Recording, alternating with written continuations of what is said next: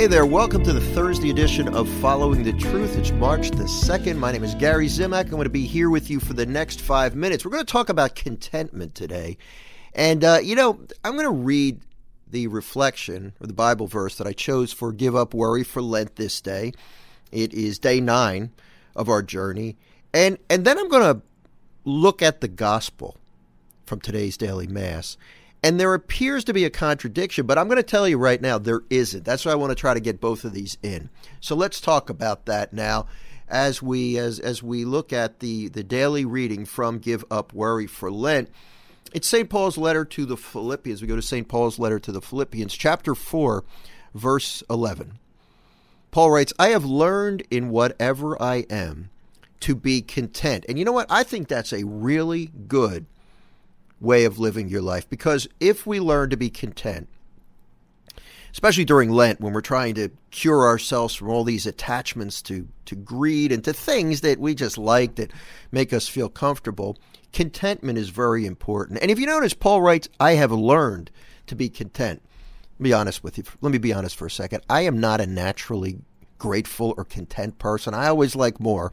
You know, if I find a good meal or a good restaurant or something or find some good music um, by an artist, a, a new artist that um, that I that I really enjoy. I, I want to get all of their music. You know, I, I want more. I want more. I, I like this meal. I want to go back to this place again and again and again. That's my tendency.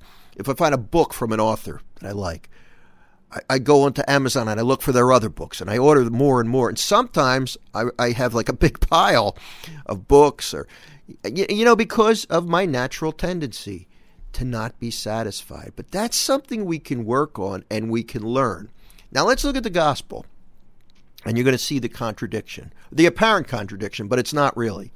Matthew 7, verses 7 through 12. Jesus said to his disciples, Ask, and it will be given to you. Seek, and you will find. Knock, and the door will be opened to you. For whoever for everyone who asks receives, and the one who seeks finds. And the one who knocks, the door will be open. Which of you would hand his son a stone when he asked for a loaf of bread, or a snake when he asked for a fish? If you then, who are wicked, know how to give good gifts to your children, how much more will your heavenly Father give good things to those who ask him? Do to others whatever you would have them do to you. This is the law and the prophets. Let me focus on the main part of that gospel. Ask for what you need, right? Ask and you will receive. Well, where does contentment fit into that? If I should learn to be content with what I have, why should I ever ask for anything? Now, here's the beautiful thing about this. When you learn to trust God and really focus on what Jesus says here, that the Father's going to give you what's good for you, He's not going to give you anything bad for you. The contentment comes in. He wants us to ask. If you think you need help with something in life, Instead of worrying about it, please ask for his help.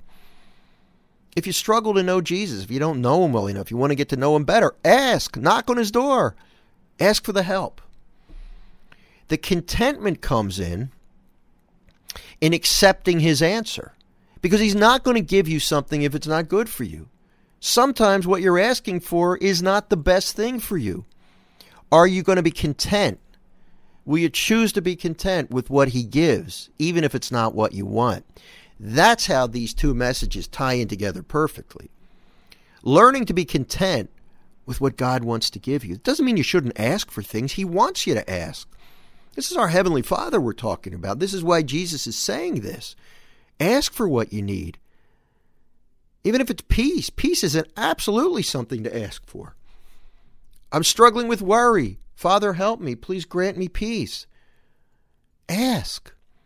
But when it comes to money, you know, maybe a new job that pays more money, maybe a certain relationship that you want to happen, maybe you're trying to move and it's and maybe it's not working out. Ask, Lord, can you grant me this?